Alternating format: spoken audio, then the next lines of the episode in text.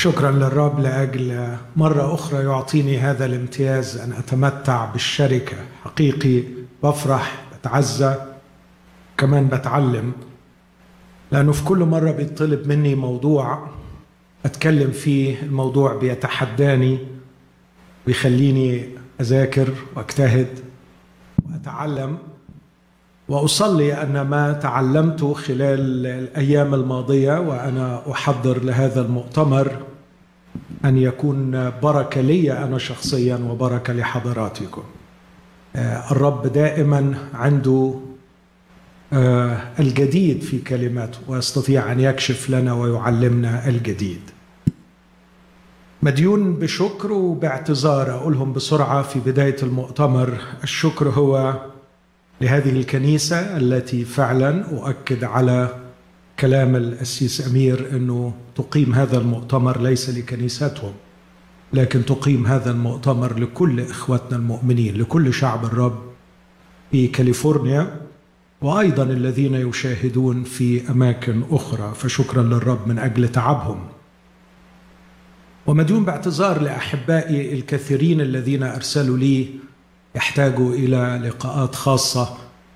للأسف الشديد الطاقة والصحة والوقت لا يتسع فارجو أن تقبلوا اعتذاري وتسامحوني على هذا التقصير. آه لكن من بلد إلى بلد ومن مؤتمر إلى مؤتمر ومن تحضير إلى تحضير آه لا يتسع الوقت للخدمة وللمشورة. فاعذروني وأقبلوا الاعتذار وسامحوني. أبدأ بنعمة الرب هذا المساء حول هذا الموضوع النضوج. ولما بنقول النضوج آه لابد إنه بنفكر في النضوج الروحي. وحابب بنعمة الرب إذا كانت دي مشيئته أفكر معاكم تحت هذا العنوان إنها أفكار حول النضوج. لا أدعي اطلاقا اني هغطي موضوع النضوج. أو اتناوله من كل جوانبه لكن مجرد بعض الأفكار من نصوص كتابية مختلفة حول النضوج. أه هفكر معاكم في إطار مرجعي لنضوج مسيحي كتابي. محتاجين إن إحنا نفكر في نقطة مرجعية نقيس عليها هذا النضوج. فغالبا دي هتكون أول خدمة النهاردة إطار مرجعي لنضوج روحي مسيحي كتابي. بعد كده أفكر أتكلم كيف نصلي من أجل النضوج. لن يحدث النضوج بدون صلاة فكيف نصلي من أجل النضوج؟ ثم أتقدم خطوة أخرى لأرى عائقا كبيرا من عوائق النضوج وهو أزمة الهوية. أزمة الهوية المسيحية الحقيقية. ثم أحاول أن أرى مستويات مختلفة من النضوج في عائلة الله وأختم ببعض التدريبات العملية لاختبار النضوج. خلوني في البداية أبدأ بتوضيح قبل ما نصلي ونقرأ أو قبل ما نقرأ جزء من كلمة الله أوضح إيه اللي أقصده بإطار مرجعي لنضوج روحي مسيحي كتابي. ما أعتقدش أنه في أي شيء يمكن تعريفه أو تحديد ملامحه إذا لم يكن في أذهاننا مقياس معين. لما نقول ده ناضج ده غير ناضج. ده ناضج كتير ده ناضج قليل. يا ترى ما هو المقياس الذي نرجع إليه ونحتكم إليه لكي نصدر مثل هذا الحكم أو نعطي مثل هذا الرأي؟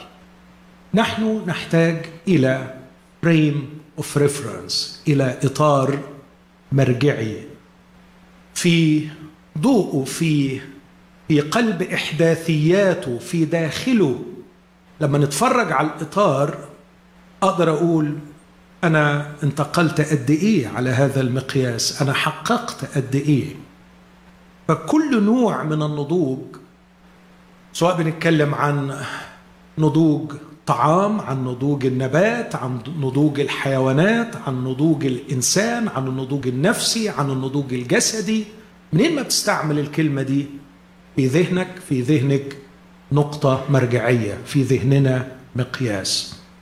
والسؤال لما نقول إن إحنا هنتكلم عن النضوج الروحي المسيحي الكتابي ما هو المقياس؟ وما هو الإطار المرجعي الذي نحتكم إليه؟ لكن كمان أرجو أن تحتملوا طول العنوان لأنه أكيد إحنا مش هنتكلم عن النضوج الجسدي ولا هنتكلم عن النضوج النفسي لكن هنتكلم عن النضوج الروحي. مع إني اسمحوا لي أن أؤكد وأقرر إنه لا انفصال بين الثلاثة. فأنا من الصعب إني أتخيل إن طفل عنده عشر سنين ناضج روحيا. أو شاب قبل المسيح من سنة أو سنتين ناضج روحيا. الزمن عامل مهم. فالنضوج الجسدي نضوج العمر يرتبط أيضا بالنضوج الروحي. لكن إذا كان هناك ارتباط بين النمو الجسدي نمو المخ نمو الجسد والنمو الروحي أو النضوج الروحي فأكيد بالأولى كثيرا هناك علاقة وثيقة بين النضوج النفسي والنضوج الروحي. وفي الحقيقة من خبرتي آه، أكاد أجزم أنه لا يوجد نضوج نفسي حقيقي بدون نضوج روحي ولا يوجد نضوج روحي حقيقي بدون نضوج نفسي. فالاثنان يتلازمان ويسيران معا إلا أنه هناك فرق بين الاثنين. وفي هذا المؤتمر لن أتكلم عن النضوج النفسي لكن أتكلم عن النضوج الروحي. إذا أراد أحد أن يقرأ عن النضوج النفسي هناك عشرات الكتب. أرشح منها كتاب الأخ الحبيب والصديق العزيز مشير سمير في كتاب اسمه سمات ومعايير النضج النفسي. أعتقد أنه جمع في مادة هذا الكتاب الكثير الذي يمكن أن يكون حقيقة ذو فائدة لنا جميعا. لكن أتكلم عن النضوج الروحي. وعندما أتكلم عن النضوج الروحي محتاج اليومين دول أن أضيف كلمة نضوج روحي مسيحي. لأنه الحقيقة كل الديانات النهارده بتتكلم عن النضوج الروحي. اي جوجلد جاست spiritual maturity لقيت أكثر من 600 ألف مقال وموقع يتكلم عن النضوج الروحي. كل الديانات تتكلم عن النضوج الروحي وال spirituality عموما في السنوات الأخيرة أصبحت ميدانا جاذبا لملايين حول العالم. الديانات الشرقية تتكلم عن الروحانية. ال New Age يتكلموا عن الروحانية. هناك cults كثيرة تتكلم عن الروحانية لكن ربما أغربها وما يثير فعلا الاستغراب أن هناك حركة حتى بين الملحدين عن الروحانية. فاليوم نسمع هذا التعبير I am an spiritual atheist. أنا spiritual atheist. أنا ملحد روحاني ملحد روحي. يمكن أشهرهم سام هاريس لكن هناك كثيرين يتكلمون عن الروحانية حتى في داخل إطار الإلحاد. وأعتقد أن هذا رد فعل عنيف لفراغ وخواء وضياع المادية التي صار وراءها الملحدون لعقود وقرون طويلة. فلما أقول نضوج نضوج روحي محتاج أخصص وأوصف أكثر وأقول إني سأتكلم عن نضوج روحي مسيحي. وكنت أتمنى أن أقف عند هذه الكلمة لكن للأسف لأنه النضوج الروحي المسيحي أيضا أصبح له أشكال مختلفة باختلاف الطوائف.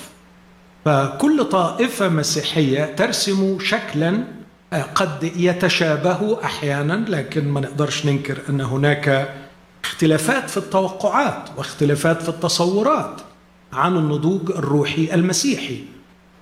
فإذا انتقلت من طائفة إلى طائفة ستجد آه، توقعا مختلف من هو الشخص الناضج وتعريفا مختلف لمن هو الشخص الناضج روحيا. آه، مش هذكر أمثلة لكن أكتفي وأعتقد أترك هذا لذكائكم. أنتم قادرين أن تروا الفوارق وكيف أن كل طائفة تحدد مقياسا مختلفا للنضوج يجري ويسود بين الأعضاء. عشان كده حابب أقول إنه الأفكار اللي هقدمها هي حول نضوج روحي مسيحي كتابي. وكنت أتمنى أقف عند كتابي وهضطر أقف عند كتابي لكن ليس بدون ملاحظة تفسيرية أيضا. آه، واحد هيقول كتابي ما كل واحد بيفهم الكتاب زي ما هو عايز وأنا أعتقد في صحة هذه المقولة لكن أعتقد أيضا أن القراءة الأمينة المخلصة للكتاب ستصل بنا إلى تصور شبه عام. قد نختلف في بعض التفاصيل لكن يقينا سيكون هناك اتفاق. ولا سيما إذا كنا نحترم النص وندع النص يقول ما يريد أن يقوله.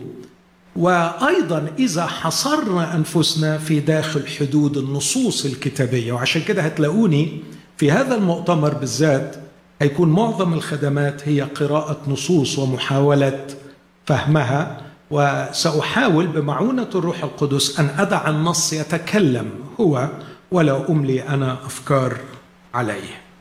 فده تقريبا اللي هنبدأ وهبدأ الليلة بوضع هذا الإطار العام لنضوج روحي مسيحي كتابي.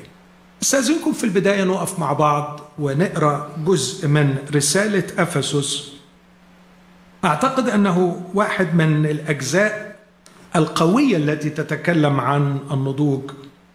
أقرأ بدءا من العدد العاشر أفسس أربعة عشرة حتى عدد ستة عشر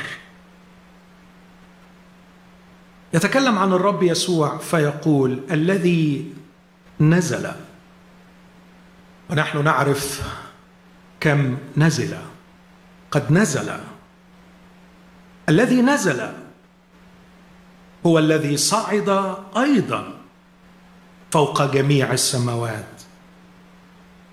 صعد فوق جميع السماوات لكي يملأ الكل. محتاجين نفهم يعني إيه يملأ الكل؟ هنفهمها أثناء الحديث. وعندما صعد فوق جميع السماوات لكي يملأ الكل هو أعطى البعض قراءه الأدق رسلا والبعض أنبياء والبعض مبشرين. قد أعطى البعض رسلا أعطى البعض مش أن يكونوا رسلا أعطى البعض عطية. أعطاهم رسل أعطى البعض أنبياء. أعطى البعض رعاة ومعلمين. مواهب. وأعطى البعض مبشرين. لقد أعطى الكنيسة مواهب. لماذا المواهب؟ عدد 13 عدد 12 لأجل تكميل القديسين. لعمل الخدمة. تكميل القديسين لعمل الخدمة. لبنيان جسد المسيح. بنيانه إلى أن ننتهي جميعا كأعضاء جسد المسيح إلى أن ننتهي جميعنا إلى وحدانية الإيمان ومعرفة ابن الله. إلى ننتهي إلى إنسان كامل إنسان ناضج إلى قياس قامة ملء المسيح. إذا لم نفعل هذا لن ننضج وستكون النتيجة هي الآتية. كي لا نكون فيما بعد أطفالا مضطربين ومحمولين بكل ريح تعليم بحيلة الناس بمكر إلى مكيدة الضلال. بل على العكس صادقين في المحبة ننمو في كل شيء إلى ذاك إلى يسوع ذاك الذي هو الرأس المسيح. الذي منه كل الجسد مركبا معا ومقترنا بمؤازرة كل مفصل أو ليجمنت أي وتر يربط بمؤازرة كل مفصل حسب عمل. كل واحد بيشتغل على قياس كل جزء يحصل نمو الجسد لبنيانه في المحبة. آمين. هذه هي كلمة. تفضل. إذا أردت أن في كلمة أقول ما هو الإطار المرجعي الذي سأتكلم على خلفيته عن نضوج روحي مسيحي كتابي؟ في جملة واحدة أقول هو قصد الله في المسيح والكنيسة في الخليقة الجديدة. قصد الله في المسيح أو من جهة المسيح والكنيسة في الخليقة الجديدة. نحتاج أن نعرف أن الله بدأ وأطلق مشروعا جبارا عظيما بقيامة يسوع المسيح من الأموات هو الخليقة الجديدة. إن كان أحد في المسيح فهو خليقة جديدة. الأشياء العتيقة قد مضت هو ذا الكل قد صار جديدا. توجد الآن خليقة جديدة. لكن فكر الله من نحو الخليقة الجديدة لا يقتصر على الإنسان فقط. فالله يريد أن يجدد كل شيء. سيجدد العالمين. سيجدد الأرض والطبيعة والسماء. لأن الله عندما حل في المسيح والمسيح مات على الصليب كان قصده أن يصالح به الكل لنفسه عاملا الصلح بدم صليبه بواسطته سواء كان ما في السماوات أو ما على الأرض. ومن يقرأ العهد الجديد يكتشف فعلا إنه بدأ يكون في الخليقة الجديدة من خلال المؤمنين المسيحيين اللي سكن فيهم الروح القدس لكن المشروع بيستمر حتى يصل إلى سفر الرؤيا ونسمع الجالس على العرش يقول ها أنا أصنع مش المؤمنين بس مش الناس لكن أصنع كل شيء جديد. وعندما يقول الجالس على العرش هكذا يسمع يوحنا القول قد. تم. قد. تم. ويوقع الله ويقول أنا هو الأول والآخر البداية والنهاية. هذا هو المشروع الإلهي.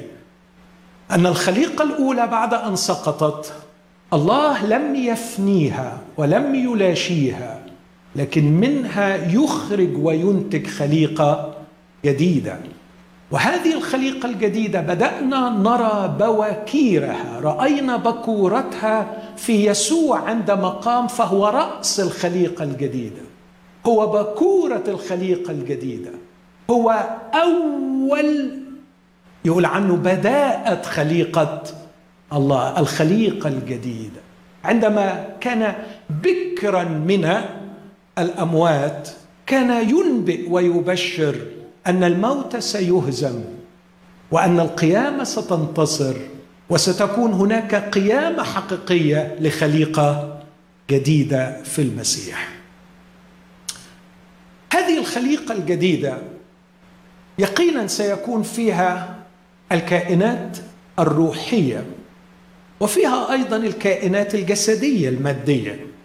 سيكون هناك الجسد وستكون هناك سماوات جديدة وأرض جديدة يسكن فيها البر ففيها الأشياء المادية وفيها الكائنات الروحية. أكيد فيها ملائكة فالخليقة الجديدة أيضا فيها ملائكة. وظيفتهم ودورهم سوف يتغير كما نفهم من العهد الجديد لأنه لملائكة لم يخضع العالم العتيد الذي نتكلم عنه. فستكون هناك كائنات روحية وستكون هناك أشياء مادية. صحيح ما عندناش تفاصيل كتير لكن من الواضح أنه إذا كانت الخليقة الأولى رائعة بهذا القدر حتى بعد تشوهها حتى بعد سقوطها. يا ترى كيف كانت الخليقة الأولى قبل سقوطها؟ أقدر أوصفها في كلمة واحدة. رأى الله أن كل ما عمله إذ هو حسن جدا. الخليقة بديعه للغايه ودي السماوات الأولى والأرض الأولى. فلك أن تتخيل وتتصور عظمة ومجد وجلال وجمال الخليقة الجديدة. لكن السؤال ما هو أكثر شيء سيميز هذه الخليقة الجديدة؟ ما هو آه، العامل الذي به تتميز عن الأولى؟ أعتقد أن أقدر أتكلم عن مميزات كتير لكن أختار مميز أعتقد أنه هو الجوهر. ذكره الرسول بولس في رسالة كورنثوس الأولى اصحاح 15 وهو يصف تطور مشروع الفداء من مرحلة إلى مرحلة حتى يصل إلى قيامة المؤمنين ويدافع عن قيامة المؤمنين. ثم يقول هذه الكلمات في عدد 24 من كورنثوس الأولى 15 وبعد ذلك النهاية. متى سلم الرب يسوع؟ متى سلم الملك لله الآب؟ متى أبطل كل رياسة وكل سلطان وكل قوة؟ أكيد المقصود الرياسات والسلاطين والقوات المعادية لله. الرب يسوع يملك لكي يبطل هذه الرياسات والقوى والسلاطين. عدد 25 لأنه يجب أن يملك حتى يضع جميع الأعداء تحت قدميه. آخر عدو يبطل هو الموت. لأنه الخليقة الجديدة وده شيء بديع لن يكون فيها موت. شيء ممتع ومبهج. كم هو قاسي الموت كم هو كريه كم هو بغيض. لن يكون فيها شيخوخة لن يكون فيها وجع لن يكون فيها ألم لن يكون فيها حزن لن يكون فيها اضطراب لن يكون فيها شيطان. آخر عدو يبطل هو الموت لأنه اخضع كل شيء تحت قدميه. ولكن حينما يقول أن كل شيء قد أخضع فواضح أنه غير الذي أخضع له الكل. تكلم عن الرب يسوع والله الرب يسوع اللي استلم رسالة من الآب لكي يتممها. وبعدين عدد 28 عدد عجيب جدا. يقول ومتى أخضع له الكل؟ فحينئذ الابن نفسه أيضا سيخضع للذي أخضع له الكل كي يكون الله الكل بالكل. إن السمة المميزة الفارقة للخليقة الجديدة أن الله فيها هو الكل بالكل. متى سنستريح؟ متى سيكون كل شيء جميلا؟ متى سيختفي القبح؟ متى سينتهي الظلم؟ متى سيختفي الشر والألم؟ متى سيعود كل شيء جميلا بديعا؟ عندما يعود الله الكل الكل. هل الله ليس الكل في الكل الآن؟ نعم. انها عبارة صادمة. توجد جزر توجد كائنات ترفض حضور الله ترفض سيادة الله. وطالما أنه توجد كائنات روحية ترفض حضور الله فيها ووجود الله وسيادة الله واستعلان مجد الله من خلالها لا نستطيع أن نقول أن الله الكل في الكل. انه يسود على الكل لكن ليس في الكل. يعني ليس في الكل يعني لا يعلن مجد خصاله الراقية من خلال الكل. لا يحل في الكل. لا يسطع بجماله من خلال الكل. لو رجعنا لرسالة أفسس أصحاح أربعة. الأصحاح اللي قرينا منه يقول الرسول هذه الكلمات الجميلة واللي هنرجع لها أثناء هذا الاجتماع وربما الاجتماع القادم. الرسول بيتكلم عن جسد المسيح في الخليقة الجديدة إنه بتربطهم ببعض سبع أشياء من عدد اثنين آه، أو عدد ثلاثة يبدأ يوصف هذا الارتباط العضوي بيننا كأعضاء جسد المسيح إنه اللي بيربطنا مع بعض سبع أشياء. نمرة سبعة فيهم مثيرة للانتباه بالارتباط مع حكاية الله الكل في الكل. فهو بيقول إن إحنا آه، عندنا عدد أربعة. إن إحنا جسد واحد روح واحد رجاء دعوة واحد عدد خمسة رب واحد إيمان واحد معمودية واحدة. لكن اسمع الصفة السابعة إله وأب واحد. اسمع صفات الأب ده في في الوقت في الوقت الحاضر.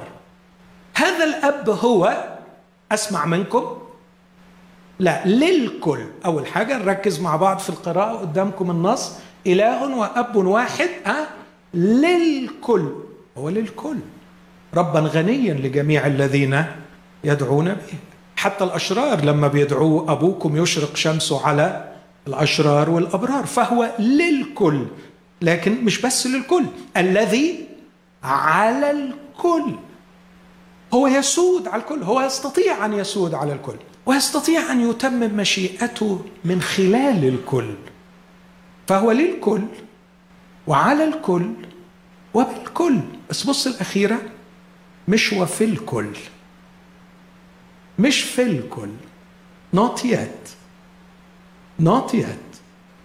إن أبي السماوي متاح للكل وهو قادر أن يسود على الكل وهو يتمم مشيئته من خلال الكل لكنه ليس في الكل لكنه في كلكم. أعضاء جسد المسيح. إن ما يميز الخليقة الجديدة الكلمة دي هتتغير. مش هيبقى الله الكل في كلكم لكن الله الكل في الكل. وكأن كل كائن عاقل أو غير عاقل سيصبح وعاء يمتلئ بالمجد الإلهي ليعكس صلاح ونور وجمال هذا الأب الجميل. هذا الأب الذي حرم العالم منه عندما أعطوه ظهرهم هذا الإله في الخليقة الجديدة سيكون الكل في الكل.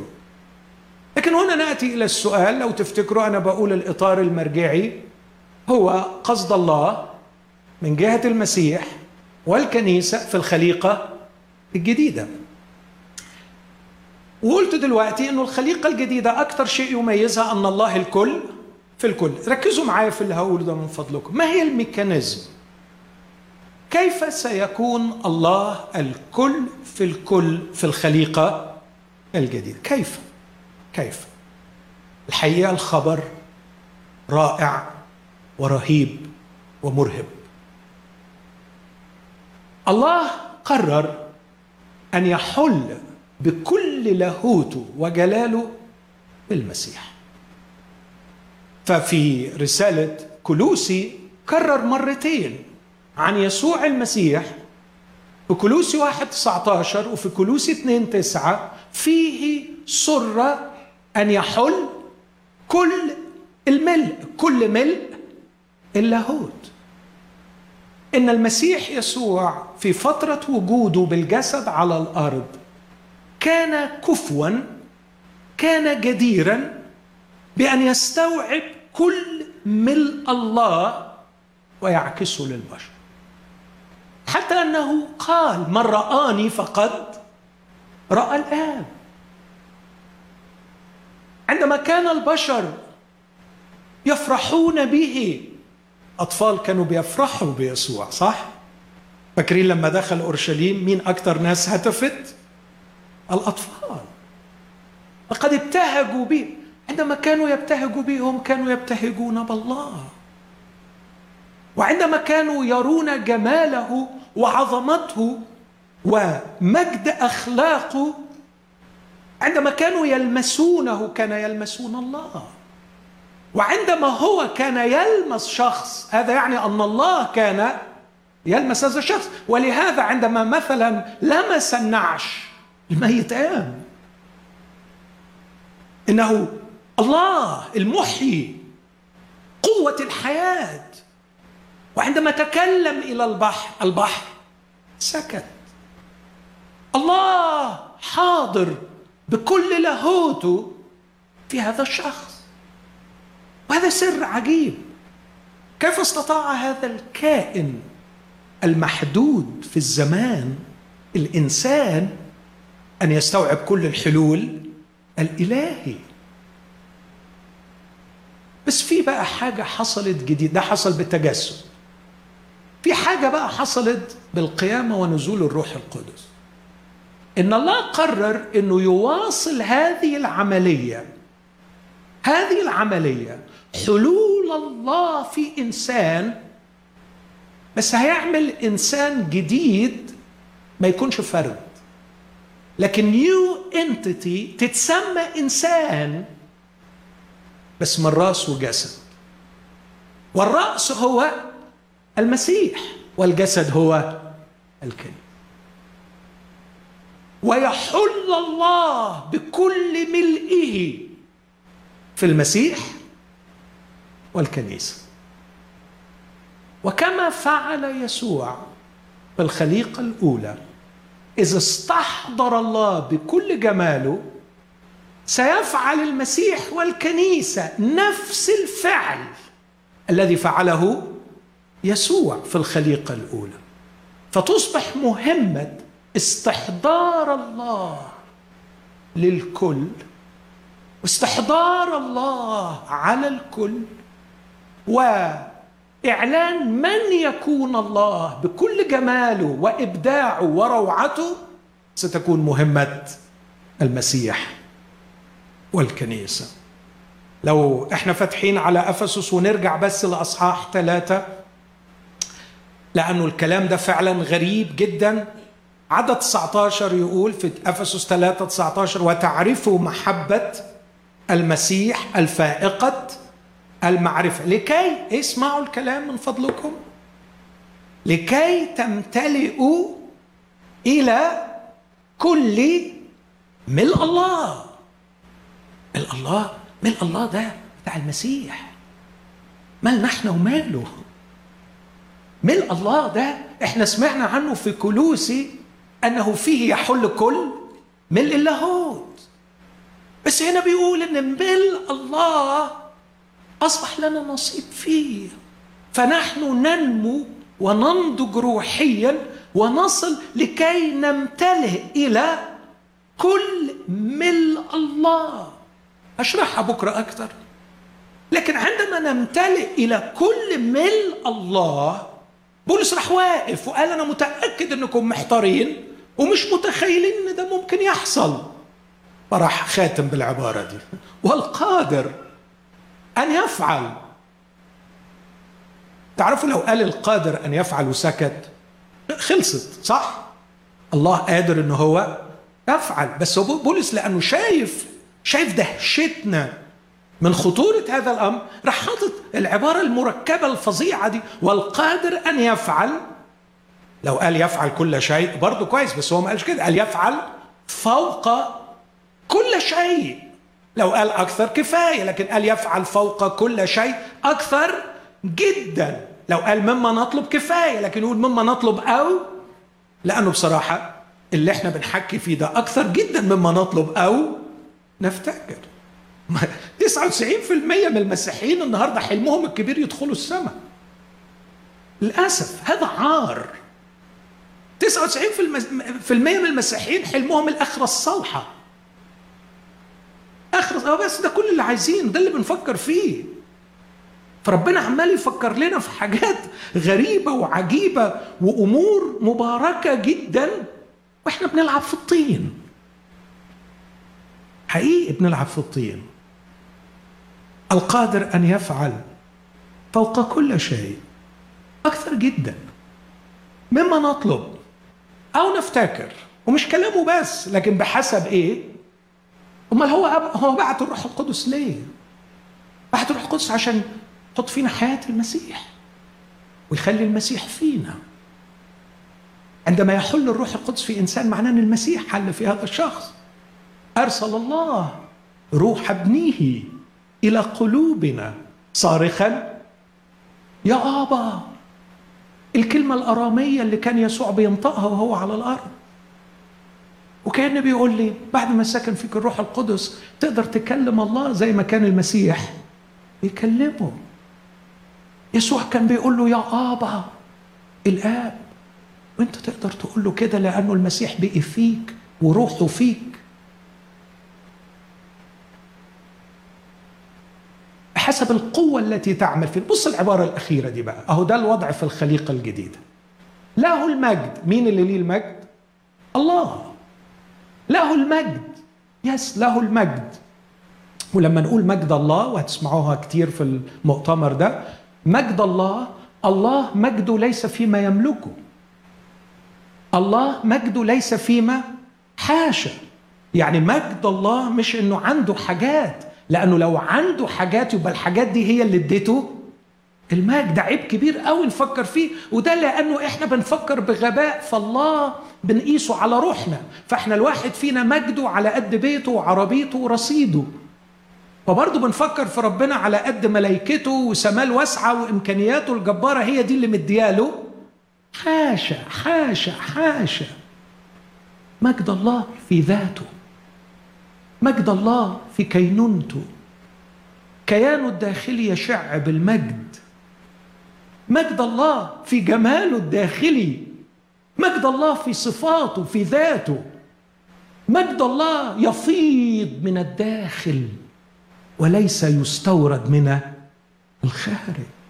الله له المجد. له المجد أي أن سيرى مجده سيستعلن مجده. سيطر الخلائق كلها. مجده. أين تراه هل ستراه في الخليقة؟ كانت قديما السماوات تحدث بمجد الله والفلك يخبر بعمل يديه والحقيقة أنجزت دورها وعملت شغل كبير.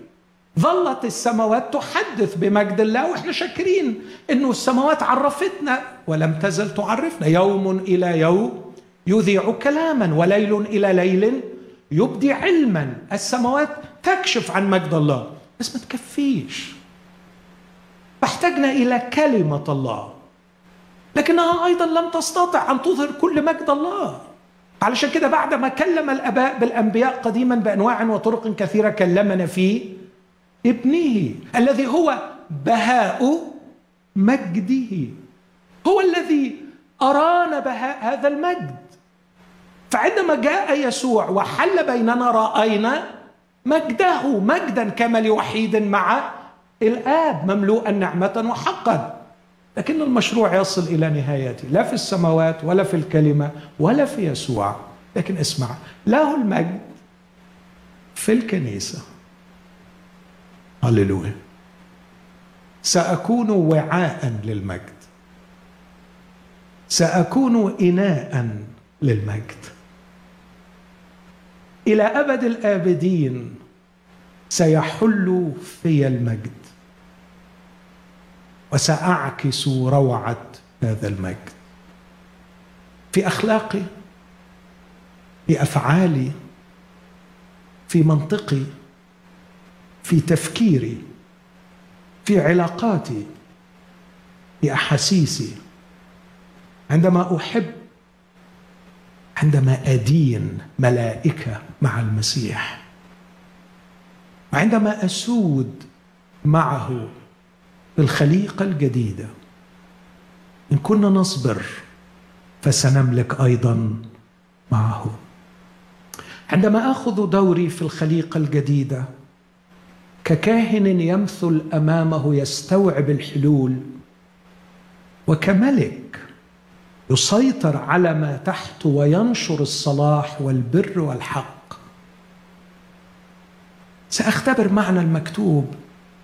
آنية سبق فأعدها للمجد. للمجد. له المجد. الله. وما عندوش هو ده المشروع النهائي. ليه هقول نهائي؟ مش بخمن هنقرأ مع بعض. له المجد. مفيش مرحلة تانية جاية هي دي الفاينل. هي دي الأخيرة. له المجد. في الكنيسة في مين؟ في المسيح يسوع إلى خلاص. إلى جميع أجيال دهر الدهور. لن يكون هناك إعلان فوق هذا الإعلان. هذا هو دور المسيح والكنيسة. له المجد في الكنيسة في المسيح. وخد عندك يا حبيبي كل العهد الجديد يتكلم عن الكنيسة الكنيسة في المسيح والمسيح في الكنيسة. من أول ما أنبأ بمجيء الروح القدس قال في ذلك اليوم تعلمون إني أنا في الآب والآب فيا بس بعديها راح مبدل الآب فيا بحتة. في ذلك اليوم تعلمون إني أنا في الآب وأنتم فيا وأنا فيكم. قد أصبح هناك علاقة بين الآب والمسيح وفي حد ثالث دخل في السكة. في حد دخل في السكة. يا للهول اللي دخل في السكة ده هو أنت وأنا. ودخلنا في السكة مش عشان الأخرة الصالحة. دخلنا في السكة مش علشان خلي باله مننا ويشفي أجسامنا ويشبع معدتنا و... وينيمنا نومة حلوة ويركبنا عربية كويسة. إخص. بجد إخص. لما يكون الله بيفكر فينا كده وإحنا بهذا البؤس والفقر نفكر في أنفسنا هكذا. وأنتم مصدقين اللي أنا بقوله ده حقيقي ولا مش حقيقي؟ هو هيحصل؟ هيحصل؟ آه هيحصل. آه تقول لي ما أنا عارف إنه هيحصل لما المسيح يجي. عندي خبر ليك هو المسيح جه على فكرة. هو المسيح جه على فكرة. وعلى فكرة هو أسس ملكوته. اليوم كنت بقرأ عبارة جعلت جسمي يرتعد لأحد المفكرين المسيحيين. أقتبسها منه. بيقول عاش اليهود ينتظرون خط النهاية. فحاول ترسم خط كده وكأننا ماشيين على الخط ده ومستنيين النهاية. النهاية إن المسيح يعمل إيه؟ يجي. المسيح يجي. ولما يجي هتتحل. بس اللي حصل إن المسيح جه. وما اتحلتش. لا اتحلت. بس إحنا مش واخدين بالنا. الراجل بيقول وكأن المسيح بدأ النهاية بخط موازي. فخلاص إحنا وصلنا للنهاية. وعايشين في النهاية. عايشين في الفصل الأخير. وماشيين بجوار خط التاريخ. فإحنا مش ماشيين على خط التاريخ مستنيين النهاية. خط التاريخ ماشي وإحنا إحنا في النهاية ماشيين جنبه. لغاية ما هتيجي لحظة الاثنين يعملوا إيه؟ يتقابلوا معه هي دي لحظة ظهور المسيح. لكن المشروع السماوي قد بدأ خلوني أقولها لكم الأبدية اخترقت الزمن. لقد جاء الله فبدأت الحالة الأبدية. اللي هيحصل عند ظهور المسيح هو تغيير الأجساد. هو نهاية الوضع القائم المرئي لكن الوضع الروحي قد بدأ وينمو. وعشان كده ما بيقولش إن إحنا هنروح السماء. ممكن يقولها بالمعنى النهائي لكن بيقول أجلسنا من الآن فين؟ السماويات. قد بدأنا في عالمنا الروحي. دون أن نرى بعيوننا الحرفية لكن كلما ننضج وهو ده المقياس اللي هنقيس عليه كلما ننضج روحيا كلما نعرف موقعنا أكثر في هذا الواقع الروحي الجديد الذي أسسه يسوع المسيح بقيامته من الموت وصعوده وجلوسه عن يمين الآب. نحن مش عايز أخذ وقت في النقطة دي لكن أستطيع أن أبرهن أننا نستطيع أن ندخل السماء من الآب. أقول بس ثلاث آيات بسرعة. عبرانيين ستة. يقول عن نفوسنا عن كياننا الروحي أنها ندخل إلى ما داخل الحجاب حيث دخل يسوع كسابق لأجلين. طب هو يسوع دخل فين؟ أنا بدخل إلى حيث دخل يسوع. بيقول يسوع دخل إلى مداخل الحجاب وأنا بدخل لنفس الحتة. عبرانيين تسعة يقول لأن المسيح لم يدخل إلى أقداس مصنوعة بيد أشباه الحقيقية بل إلى السماء عينها. عبرانيين عشرة لنا ثقة بالدخول إلى الأقداس. طب إذا كانت الأقداس هي السماء عينها وأنا بدخل إلى الأقداس يبقى أنا بدخل إلى السماء. أكيد مش بدخل بجسدي بدخل بروحي. ليه الكلام ده مهم؟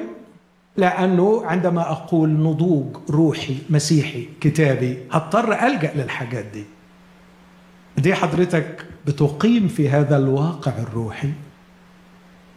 قد إيه حضرتك بتعكس حلول المجد فيك؟ قد إيه حضرتك بتشارك مع الكنيسة في حلول المسيح فيها لكي يظهر بمجده للعالم؟ على هذا المقياس سأقيس. على هذه الخلفية. وإلا أحبائي وأنا خايف إنكم تكونوا كنتم متوقعين مني مجموعة خدمات أخلاقية ومجموعة خدمات نفسية. إنه نقول ان النضوج الروحي هو إن أخلاقك تبقى عدلة. على فكرة أي محاضر في في في, في محاضرة فلسفية عن الأخلاق هيقول إن أخلاقك تبقى كويس. أو إنه أخلاقنا أو إنه شخصياتنا تبقى حلوة. طب ما بتوع ال human development بيكلمك عن الشخصيات حلوة وإزاي تشتغل في فريق وإزاي تبقى كويس وإزاي تبقى لطيف مع الناس وإزاي تبقى في علاقاتك ناجح وإزاي تبقى واثق في نفسك. إني لا أتكلم عن نضوج نفسي. ولا أتكلم عن نضوج أخلاقي.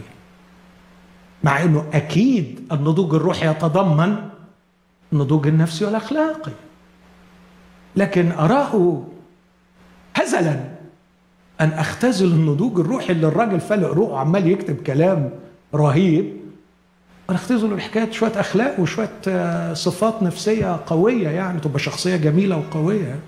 عيب لكن النضوج الروحي المسيحي. أعمق بكثير من هذا. عندما يقول بولس إلى أن ننتهي جميعنا إلى وحدانية الإيمان. ومعرفة ابن الله إلى إنسان كامل إلى قياس قامه ملء المسيح. لا يتكلم يا أخوتي عن نضوج أخلاقي ولا يتكلم عن نضوج نفسي. لكن يتكلم عن مسيحيين حقيقيين يشغلون مواقعهم في الواقع الروحي ويتممون قصد الله في المسيح والكنيسة في الخليقة الجديد هؤلاء يرعبون الشياطين. هؤلاء يمثلون خطرا وتهديدا على مملكة الظلمة. هؤلاء فعلا هم الذين يستحضرون مجد الله. إلى كل مكان يتواجدون فيه. هذا هو هذا هو المقياس وهذه هي الخلفية. هذه هي الخلفية التي ارسم أحاول أن أرسم عليها ملامح مؤمن ناضج روحيا. القصة اللي أنا حكيتها دي أكيد هتبان بجمالها أكتر لما يحصل حاجتين. لما يجي المسيح وتتغير الأجساد وناخد جسم يسميه بولس جسما روحانيا. يعني إيه جسم روحاني يعني جسم بيقدر يتوافق أكتر مع روحي والواقع الروحي اللي أنا موجود فيه. هو حد يفهم جسم روحاني يعني حاجة كده ما تتلمسش؟ لأنه كلام يبقى متناقض. يعني إيه جسمه يعني روحاني؟ يبقى تناقض. جسم يعني حاجة مادة. بس الجسم اللي أنا فيه ده بيسميه حيواني أو الترجمة الأدق نفساني. مصمم لخدمة أغراض النفس في عالم مادي. لكن الجسم الجديد هيساعدني لإتمام القصد اللي إحنا بنتكلم سألبس الجسم الجديد سأعرف بلا حدود كما اشتاق إلى هذا اليوم. لست أشتاق أن أخلعها لكن أن ألبس فوقها مسكننا الذي من السماء. كما اشتاق إلى هذا الجسم الروحاني الذي يطلق طاقات مجد الله أكثر. فيرى مجد الله. لا مش بس يرى ويسود. هذا الجسم المحدود لا يساعدني لأنه مصمم. ها بيتبسط قوي بحتة ستيك كويسة. بيتبسط قوي بنومة كويسة. لكنه غبي ما بيتبسطش بمجد الله. لأنه سقط. لكن عندي وعد أنه سيغير شكل جسد تواضعنا ليكون على صورة جسد مجده بحسب عمل استطاعته أن يخضع لنفسه كل شيء. إني أنمو اليوم في مشابهة الروحية الداخلية لأكون على صورة سيدي ومعلمي.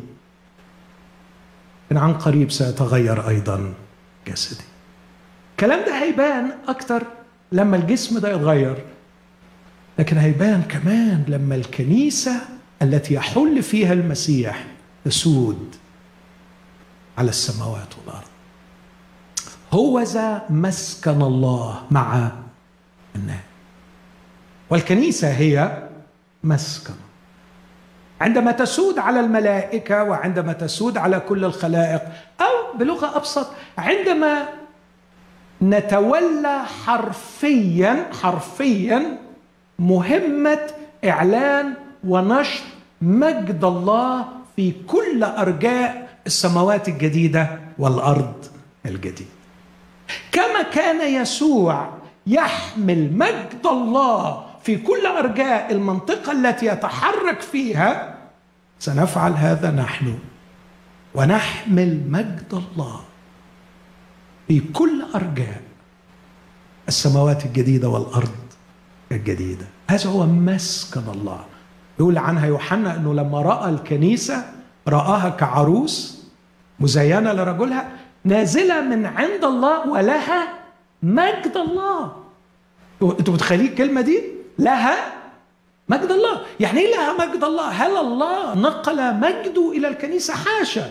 لكن لأنه فيها فأصبح مجده يرى من خلالها فالناس لما تشوفها تقول إننا نرى مجد الله. ليس لأنهم تحولوا إلى آلهة. أرجو هو حد يفهم كلامي إن إحنا سيحدث تغير في جوهرنا من الإنسانية إلى الألوهة. لا سنظل بشر. لكن بشر في حالة اتحاد مع الإله اتحاد السكنة.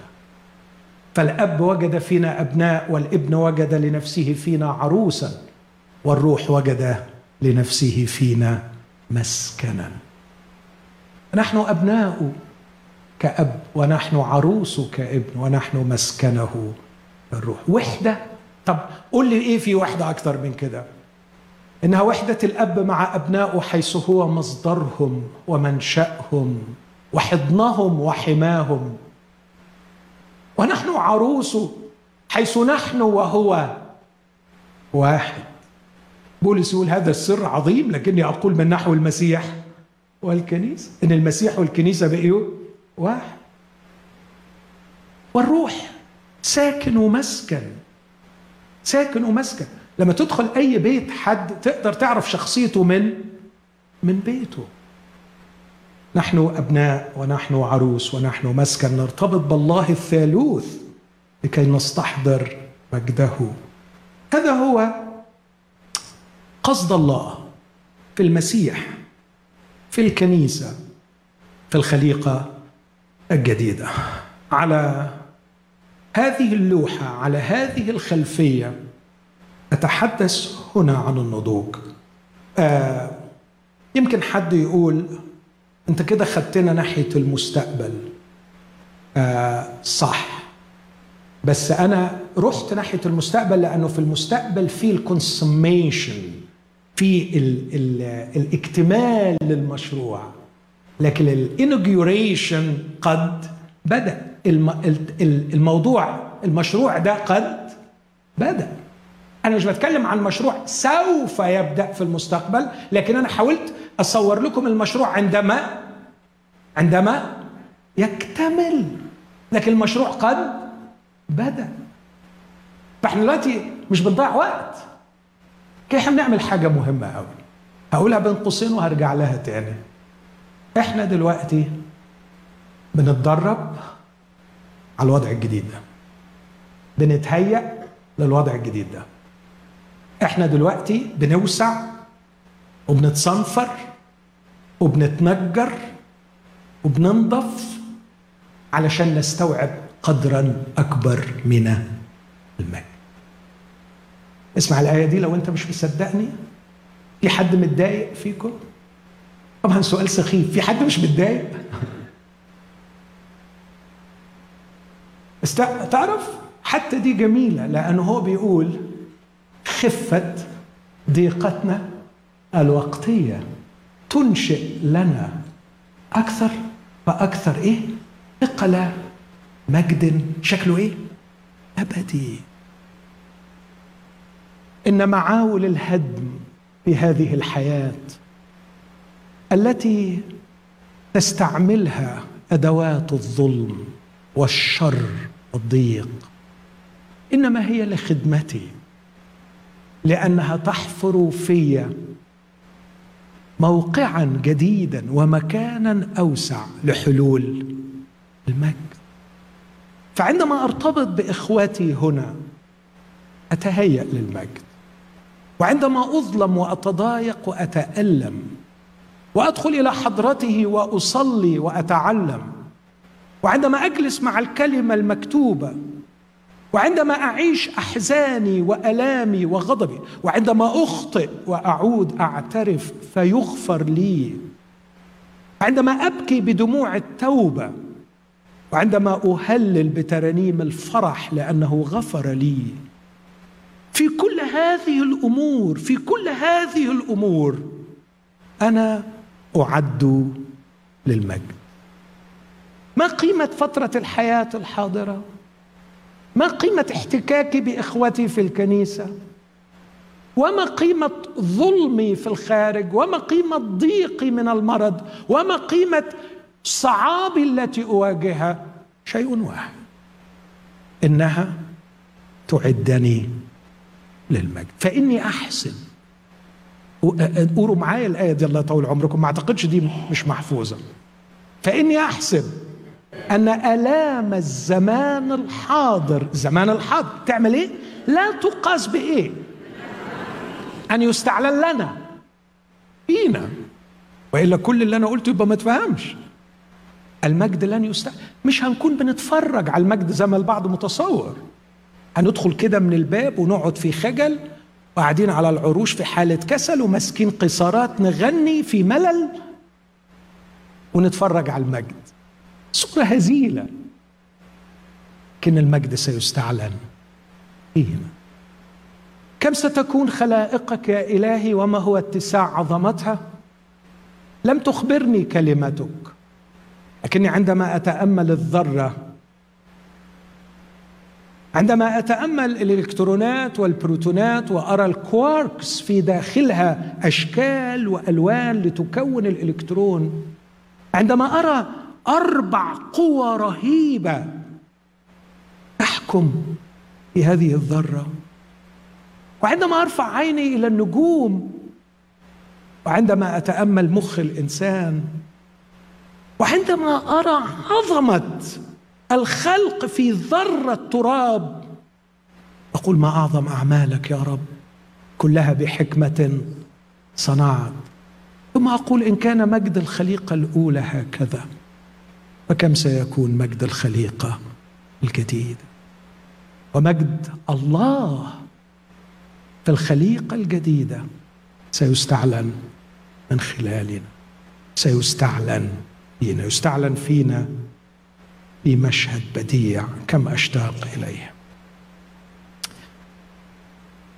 لكن أختم أقول دي كانت الخلفية المقياس على اللوحة دي كلامي في كل الخدمات اللي جاية هكون بتكلم عن النضوج في هذا الضوء ضوء هذا المقياس. فاسمحوا لي أرسم حاجة بسيطة أتخيلها أسميها مثلث نضوج المسيحي. المسيحي اعذروني لسوء الخط المسيحي الناضج. أتخيله هكذا. فوق اكتب قصد الله في المسيح في الكنيسة في الخليقة الجديدة. المسيح الناضج في ال في ال في ال على الخلفية قصد الله في المسيح والكنيسة في الخليقة الجديدة. إيه هو المسيح الناضج؟ بشوفه في ثلاث كلمات. بشوفه إنسان في المسيح. في أبحاث ورسائل دكتوراه في اللاهوت كتيرة على كلمة المس ده سر. لقد صرنا في المسيح. يعني إيه سر؟ يعني حاجة غامضة ما نعرفش نفهم إزاي حصلت وما كانتش كمان معلنة في كتب العهد القديم. اسمه سر المسيح. على فكرة اللي أنا حكيته ده كله اسمه سر المسيح. وأقرأ لكم بعض الآيات عنه. فهو إنسان في المسيح المؤمن المسيحي الناضج روحيا. إنسان في المسيح. ينمو ويتطور في شخصيته طبعا ليشبه المسيح. يا أولادي الذين أتمخض بهم إلى أن يتصور المسيح فيهم. نتغير من مجد إلى مجد إلى تلك الصورة عيننا لنكون مشابهين صورة ابنه. فمن هو المسيح الناضج؟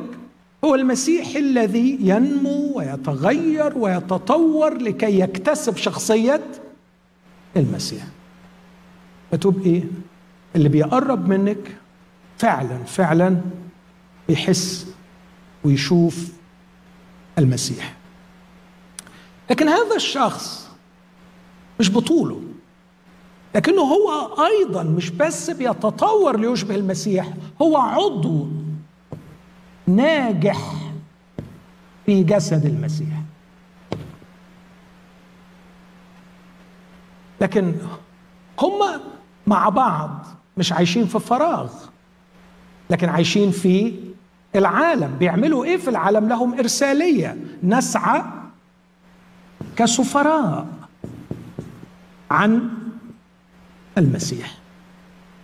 فهو في المسيح بينمو ليشبه المسيح وهو عضو في جسد المسيح وهو مع أعضاء جسد المسيح لهم إرسالية إنهم بيسعوا كسفراء عن المسيح. فالمركز كله اللي بيدور حوله الأمر هو المسيح. بس خلي بالكم بقى من النقطة اللي جاية علشان هنا مستويات النضوج هتختلف. هذا الشخص كل ما يتطور أكثر وينمو مشابها المسيح كل ما يدعم دوره في جسد المسيح ويدعم إخوته ليؤدوا دورهم في جسد المسيح. اللي بيشبه المسيح هنا إزاي أقيس إنه بيشبه المسيح؟ إزاي أفهم إنه بيتطور ليصبح كالمسيح؟ ألاقي دوره في جسد المسيح بيتقوى ويدعم أكثر وأكثر وبيبان وبيتبلور لكن مش بس كده هو بيساعد بقية إخواته علشان يأدوا دورهم في جسد المسيح. ودي هركز عليها قوي لأنه مسألة الوحدة في الكنيسة والاتحاد مع بقية أعضاء الجسد هي أكبر مؤشر على النضوج. والخصومات زي ما فهمنا من كورنثوس بين أعضاء الجسد هي أكبر مؤشر على عدم النضوج. فالحتة دي الزاوية الثانية دي في غاية الأهمية. كيف أعرف إنك ناضج؟ احكي لي عن دورك في جسد المسيح. بتعمل إيه لإخواتك؟ بتعمل إيه لإخواتك؟ بلاش بتعمل إيه لإخواتك قبل ما بتعمل إيه لإخواتك. إلى أي حد تبلور دورك كعضو في جسد المسيح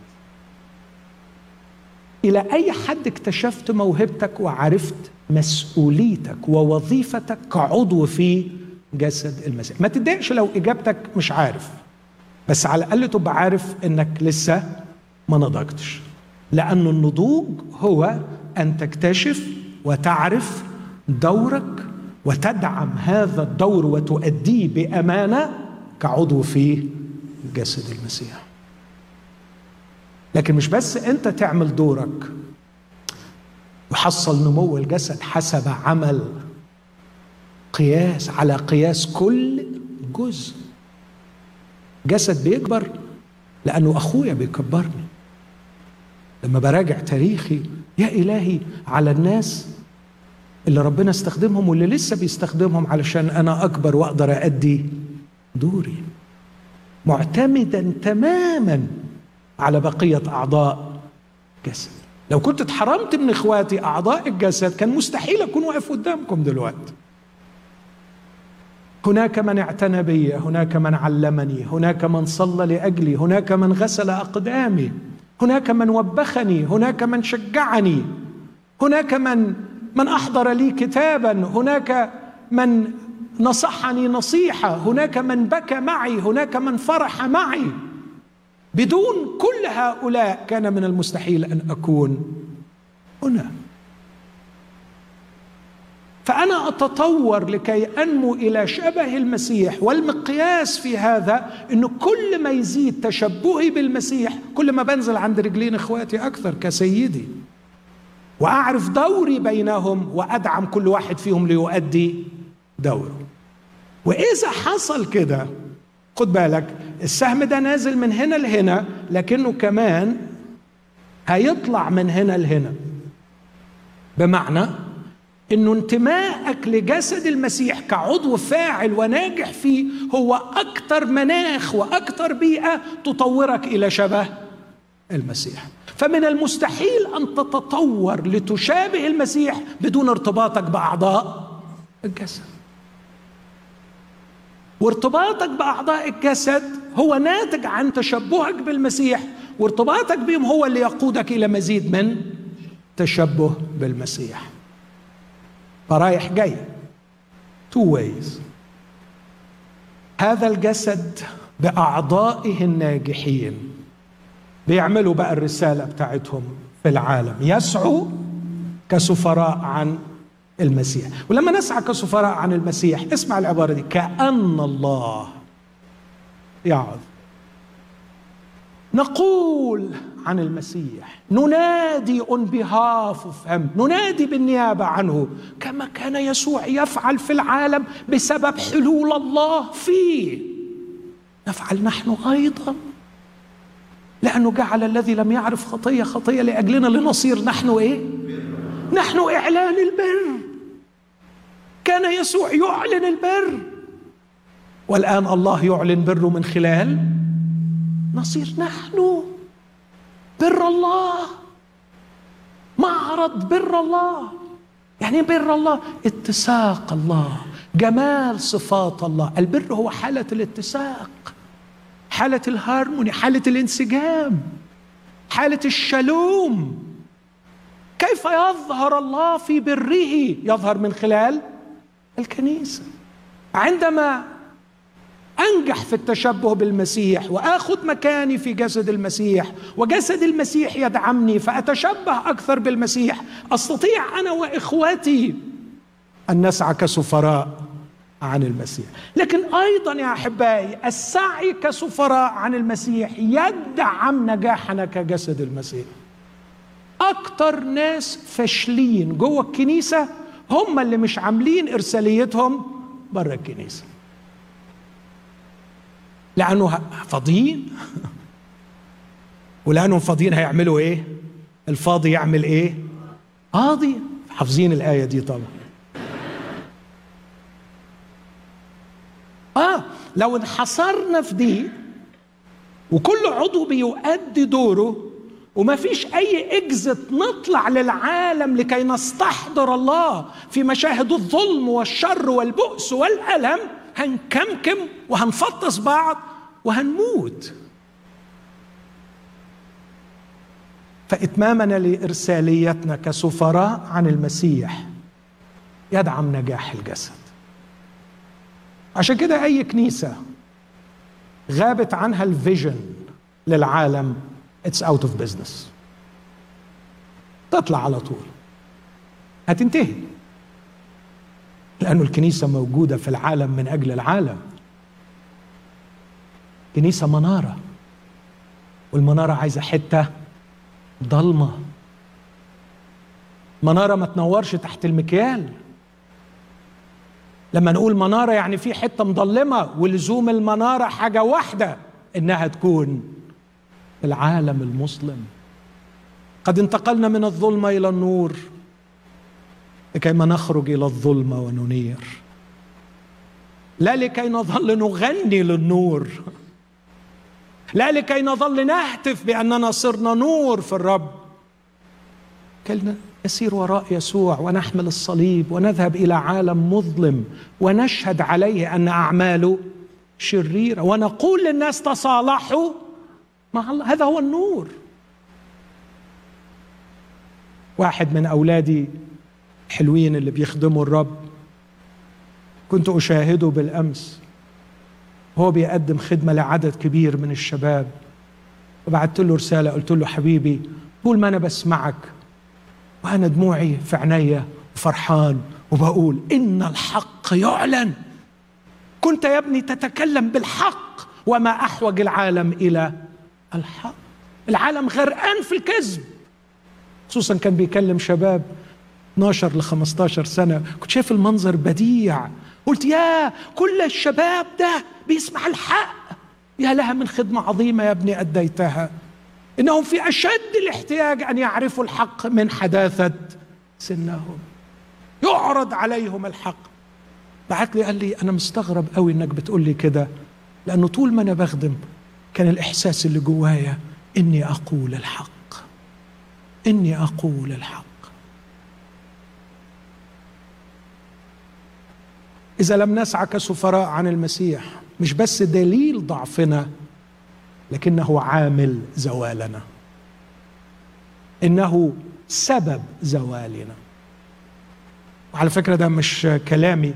قال له أنت منارة. لو ما عملتش اللي عليك آتيك عن قريب وأعمل إيه؟ أزحزح. أزحزح منارتك. خلاص. واحد تاني قال له حاجة أخطر. قال له هتقيأك من فمه لكن أخيرا السعي كسفراء عن المسيح ككنيسة معا ناجحة يدعم بشدة تشبهنا بالمسيح. تعرف أكثر حاجة تشعرك بالإفلاس وتشعرك بالضعف والرغبة في إنك تتشبه بالمسيح؟ إنك تجتهد أن تحمل رائحة المسيح الزكيه وسط العالم. فلما تروح وتلاقي روحك مش قادر تشعر الخجل وبالضعف فترجع تعمل إيه؟ تصرخ وتقول له يا رب اعمل إيه؟ ها؟ أه؟ غيرني كبرني عقلني حكمني نقيني قدسني. إن السعي كسفراء عن المسيح هو أكثر مجال نكتشف فيه احتياجنا نكتشف فيه ما ينقصنا من التشبه بالمسيح. أقول آه في القعدة الأخيرة دي أنا ما اتكلمتش زيه. في القعدة الأخيرة دي أنا ما كانش المنطق بتاعي زيه. في الموقف الأخير ده أنا ما عرفتش أحب زيه. في الموقف ده أنا ما كنتش حاسم زيه. في الموقف ده أنا ما كنتش لطيف زيه. لكن طول ما أنا قاعد مكمكم وقاعد مع نفسي عمري ما هكتشف الحاجات دي. فأفضل عمال أعلق لروحي نياشين وأنا اخيب من الخيابة. لأن ما فيش امتحانات. فأنا مدي روحي درجة كبيرة قوي لأني ما اروحش امتحان. عارفين الغفير اللي كان بيحرس المغارة؟ ويجوا العيال يضربوه بالطوب. والمغارة مليانة جواهر وذهب وحاجات كتير. ويجي العيال يضربوه بالطوب. يجري وراهم ويضرب العيال. لما يضرب العيال يفرح بروحه يروح معلق لروحه دبورة. وبعدين يجوا العيال يضربوا طوب تاني. يجري ورا العيال ويضربهم. ويرجع يعلق دبورة لغاية ما وصل روحه لواء. وبعدين بص على المغارة لقي علي بابا والأربعين حرام يخلصوا عليها. خايب. إن اندماجنا في العالم لنسعى كسفراء مستحضرين بر الله ومجد الله وننير هو الذي سيكشف نقاط ضعفنا ونقاط عدم تشابهنا مع مخلصنا. فنعود لنصرخ إليه أعود له وأرجع لإخواتي. وأقول لهم على فكرة في جلسات المكاشفة وإحنا قاعدين دايرة في شركة أقول لهم أنا خبت قوي امبارح أنا نيلت الدنيا أنا عملت كذا. طب قولوا لي مين فيكم عدى في الموقف ده؟ يقول لي أعمل إيه في الحكاية دي؟ ونتشارك ونبني أحدنا. الآخر ونغسل بعضنا أرجل. بعض ألاقي أخي يقول لي ما تخافش أنا أنا خبت الخبة بتاعتك دي كتير أو تعلم وأقول لك تعمل إيه. أنا قريت الحتة دي أنا سمعت النصيحة دي أنا عملت التدريب الروحي ده. لكن أيضا تشبهنا بالمسيح هو الذي ينجح دورنا كسفراء في العالم. وهكذا أدور في هذا الفلك. تشبه بالمسيح. اكتشفوا دوري كعضو في جسد المسيح. مع إخوتي نسعى كسفراء عن المسيح. فأتشبه أكثر بالمسيح. وهكذا تدور الدائرة. وما أجملها دائرة. تجعل الحياة ثرية اسمعوني لن تجعلها سهلة لكنها ستكون رية اتش سيكون فيها ضيق لكن ستكون فيها أيضا سيكون فيها سلام عميق. سيكون فيها ألم لكن مجد كثير. سيكون فيها خسارة. لكن خسارة للأشياء التي لا يمكن أن نحتفظ بها. وسيكون فيها ربح لأشياء لا يمكن أن نفقدها. نعم في هذه الرحلة الجميلة سأخسر. لكن كما قالت هذه المرأة الفاضلة العظيمة سأخسر ما لا يمكن الاحتفاظ به. وسأربح ما لا يمكن أن أخسره. سأحمل الصليب. نعم إيه حمل الصليب؟ لن أفعل مشيئتي. هذا ليس امرا سهلا. دائما سأشعر ان مشيئتي عايز تشتغل لا لا؟ اسكتي. سأعمل مشيئة الذي أرسلني. لكن عندما أعمل مشيئة الذي أرسلني سأشبع. بينما مرات كثيرة فعلت مشيئتي فاستدت خواء وفراغا. وجلبت المتاعب على رأسي ورأس عائلتي. كم دمرت في حياتي وفي حياة الآخرين عندما فعلت مشيئتي. لكن عندما أحمل الصليب سيكون الأمر مؤلما لأني لن أفعل مشيئتي. هذا هو الصليب في المفهوم المسيحي. يا أبتاه إن شئت أن تعبر عني لكن لا تكن إرادتي بل هذا هو الصليب. سأفعل مشيئتك يا أبي. عندما أفعل مشيئة أبي سأخسر. أخسر أخسر شوية حاجات. أخسر علاقة. أخسر حالة معينة من الغنى. سأخسر ما لا يمكن الاحتفاظ به. لكني سأربح ما لا يمكن أن أفقده. أتمنى من قلبي انه يكون هذا الإطار. هنتكلم أكثر بكرة عن النقطة دي. هاخد الوحدة بيننا وبين بعض كأعضاء في جسد المسيح كمؤشر كبير وأساسي على النضوج. رسالة كورنثوس أطفال لأنهم ما كانوش عارفين فكروا مع بعض. رسالة فيليبي ناضجين لأنهم كانوا بيفتكروا فكرا واحدا هنشوف مسألة الوحدة وحدانية الروح وحدانية الإيمان. وحدة الطوائف ولا وحدة العقيدة؟ هنحكي أكتر. تعالوا بكرة كده متحمسين صحيين واثق إن الرب يعطينا تعليم. إحنا هنقف مع ناصف دلوقتي نرنم. بس نفسي نتفق على شوية حاجات نصلي من أجلها. أمين؟ إيه الحاجة الأولانية اللي هنصلي من أجلها؟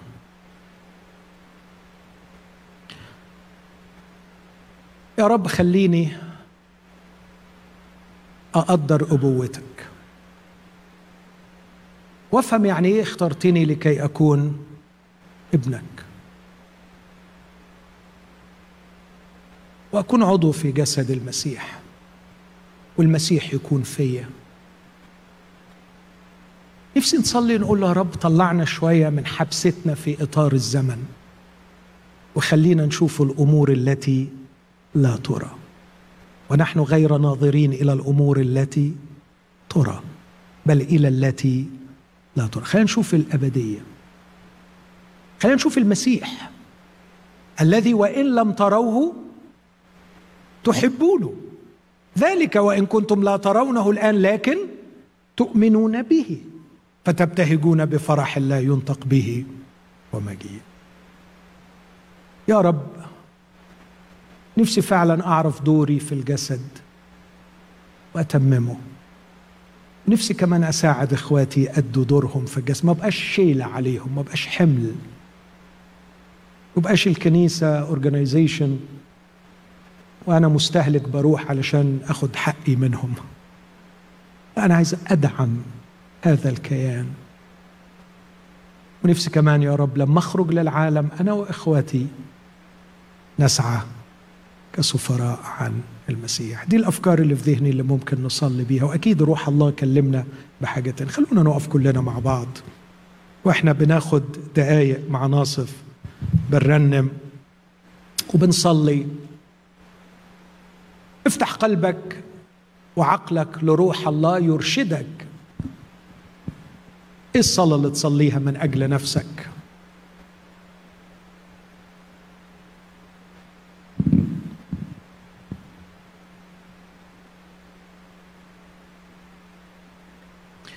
أعتقد أن المؤتمر يبقى ليه قيمة حقيقية خصوصا لاحبائي اللي سافروا وتعبوا وجم إنه نحن نصلي مش بس نسمع وعظ.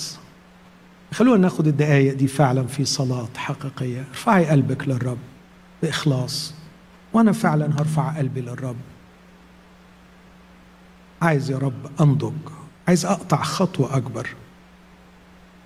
على فكرة ما تزعلش أبدا من نفسك ما تزعليش من نفسك لو أنت مش ناضج. عدم النضوج مرحلة أساسية في الحياة. لكن العيب إن إحنا نفضل غير ناضجين. خلونا نسعى نحو الكمال. نتقدم نحو الكمال.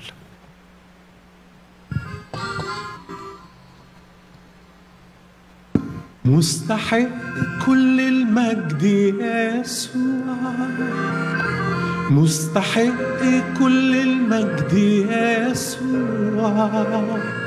كل ركبة تسجد ليك واللسان يعترف بيك. مستحق كل المجد يسوع. كل ركبة تسجد ليك واللسان يعترف بيك. مستحق كل المجد يسوع. لما نيجي نقف قدامك يا يسوع.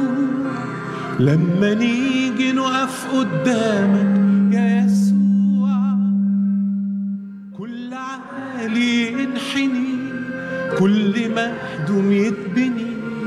لما نيجي نقف قدامك يا يسوع كل عالي ينحني كل مهدوم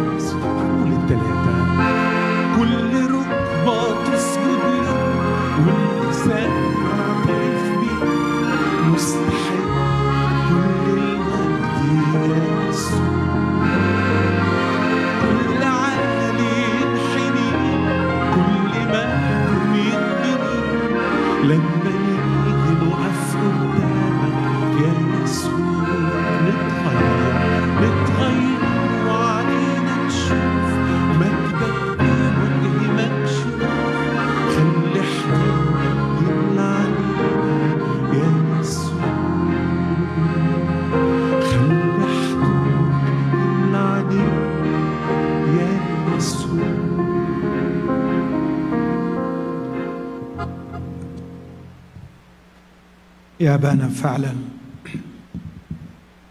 لسنا ندري كيف كان عمرنا يجري. دون أن ندرك أنك أنت أبانا.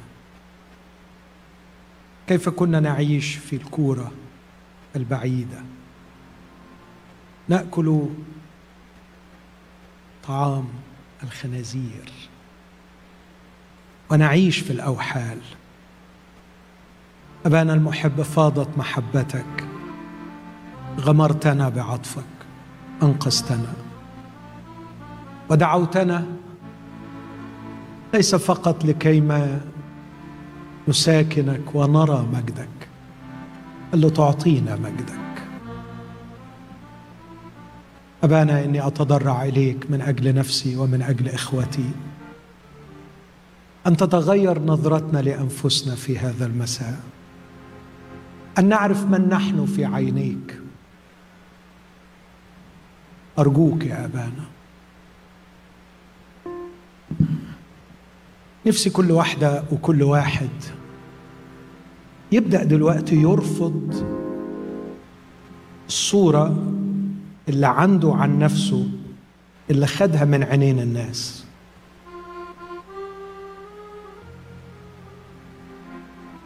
معرفش مين اللي صدر لك الصورة دي عن نفسك عن نفسك. يمكن المجتمع يمكن شريك الحياة لما خصوصا يكون شريك مخالف ومتعب. يمكن العيلة يمكن المجتمع الأصدقاء. وأنت ماشي ماشي ومقتنع إن هي دي صورتك. صلي إن الرب يخلعها. ويريك نفسك كما يراك هو. ابن غالي عزيز إناء للكرامة معد للمجد اقبل ده اقبل ده وقول أنا بالإيمان بصدق ده. هذا هو اختيارك يا أبي لي. أنا لا أتعالى ولا أتكبر عندما أقول أنك اخترتني لهذا وستفعل في هذا. امسك بهذا. إيمانك بهذا الحق. يرتقي بك فوق صغر النفس. فوق جراح الماضي. فوق كل ذل وانسحاق. فوق كل رثاء للنفس. صدق. وامسك بالحق الذي إليه دعيت.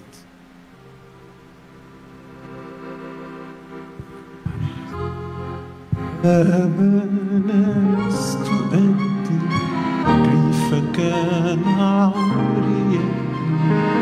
دون أن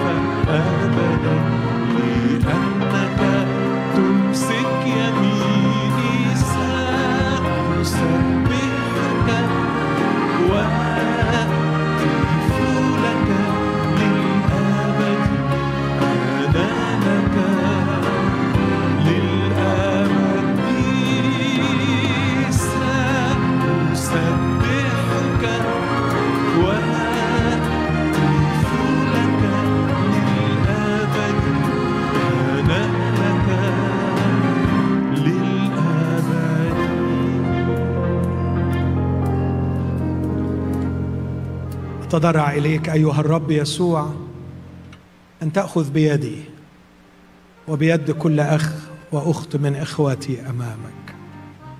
واسحبنا بعيدا عن الشاطئ.